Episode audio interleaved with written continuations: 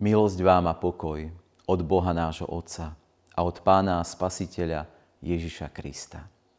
Milí bratia, milé sestry, slová písma svätého pre túto chvíľu máme napísané v prvom liste apoštola Pavla Timoteovi, v 2. kapitole v prvých 3 veršoch takto. Predovšetkým teda napomínam, aby sa konali prosby, modlitby, príhovory a ďakovania za všetkých ľudí, za kráľov a za všetkých vysoko postavených, aby sme tichým a pokojným životom žili v úplnej pobožnosti a statočnosti. Toto je dobré a príjemné pred našim Spasiteľom Bohom. Milí bratia a sestry, na niekoho môžu tieto slová pôsobiť veľmi provokujúco. Najmä ak je zreteľné, že tí vysoko postavení nekonajú pre ľudí, ale idú priam proti ním. A vtedy v človeku môže rezonovať otázka. Má v takýchto časoch si zmysel sadnúť, utiahnuť sa kdesi do úzadia a modliť sa? Môžeme brať túto výzvu apoštola Pavla, najmä v ťažkých časoch, skutočne vážne? Veď ak človek pociťuje útlak, mal by sa proti nemu jasne vyhraniť a postaviť. Apoštol Pavol však tiež nežil v jednoduchej dobe ani v jednoduchých podmienkach. Ranná kresťanská cirkev zažívala útlak nielen od Židov, ale už aj od samotných cisárov. Vznikali nové cirkevné zbory, ale tie boli nieraz v nebezpečenstve duchovnom i existenčnom. Kresťanstvo stálo v podstate mimo zákon.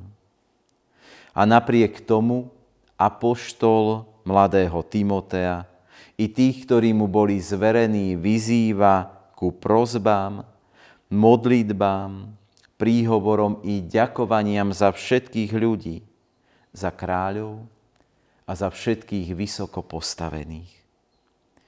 Niektorí sú zvyknutí, že na tých hore sa predovšetkým sťažuje, nadáva, nie je na nich pekného slova. A apoštol tu vyzýva ku modlitbám za nich, ale aj za všetkých ľudí.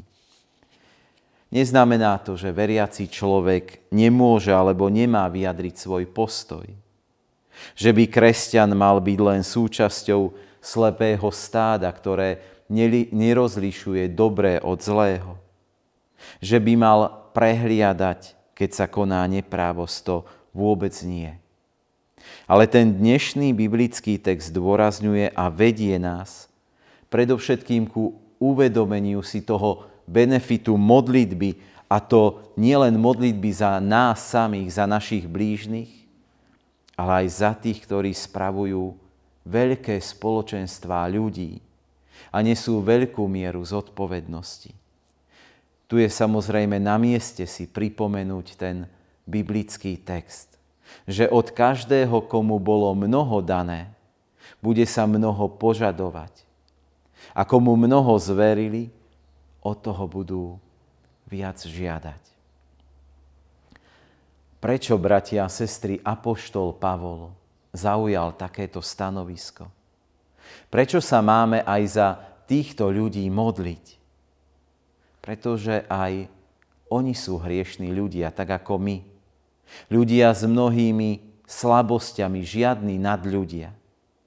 Aj oni dostali milosť od Pána Boha vstúpiť do tohto života a aj oni sa raz za svoje skutky, tak ako aj my všetci, budú zodpovedať.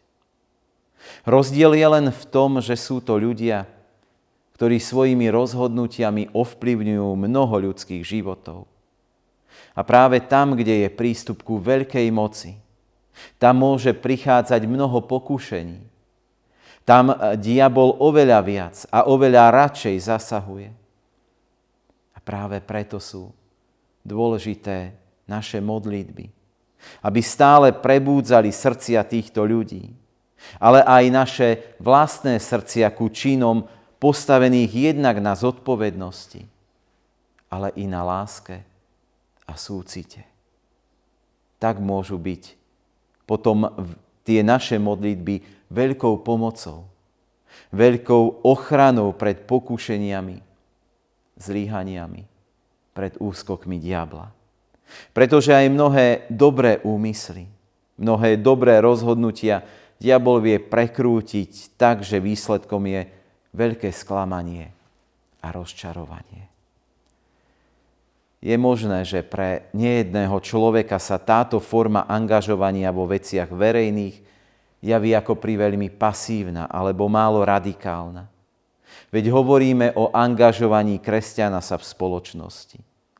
Áno, aj v našej evangelickej cirkvi sme mali v minulosti mnoho vynikajúcich ľudí. Kňazov, spisovateľov, národných buditeľov či politikov, ktorí aktívne a veľmi významne zasiahli do smerovania nášho národa. A určite vďaka Bohu za nich. Ale či títo ľudia vyrástli, objavili sa tu z ničoho nič?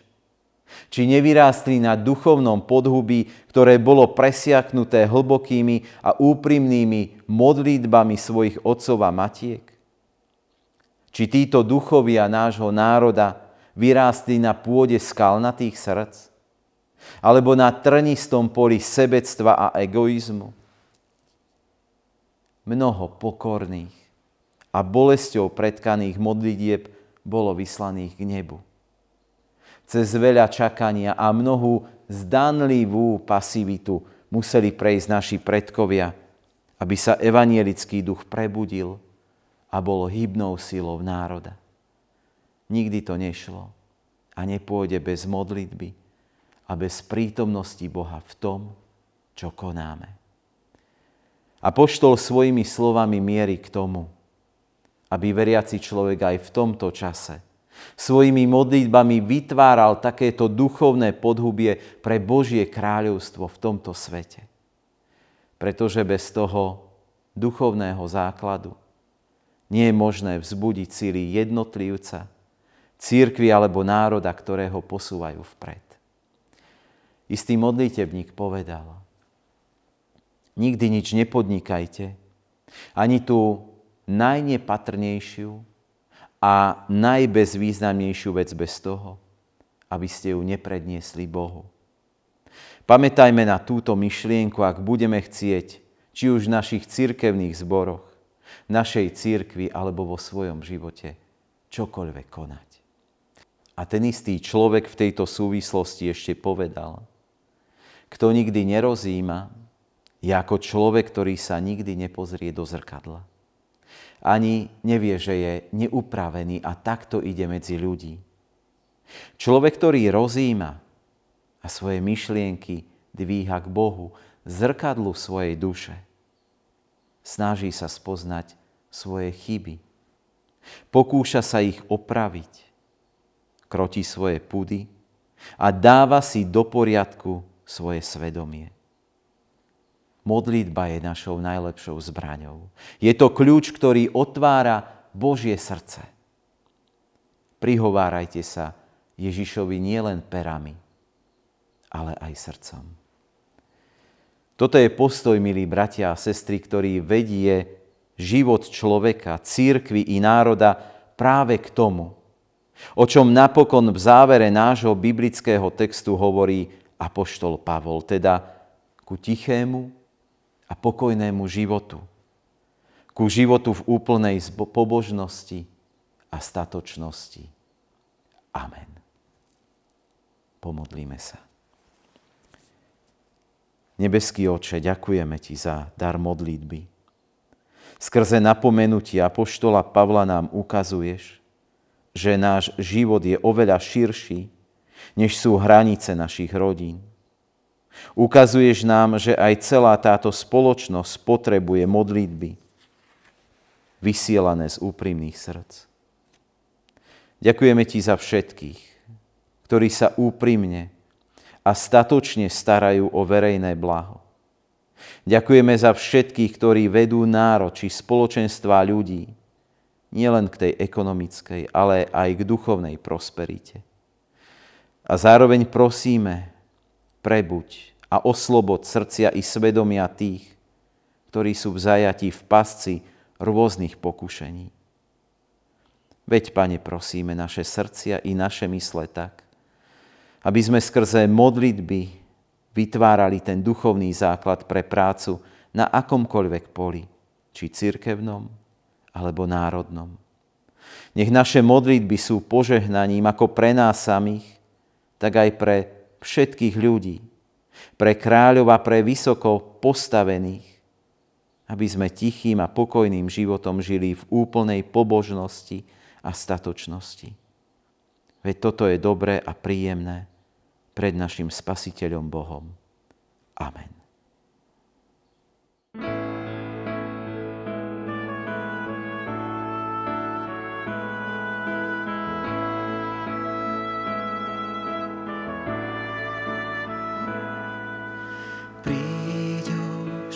Príď Duchu Stvoriteľu, Duchu zmierenia. Príď už a premeň ľudstvo.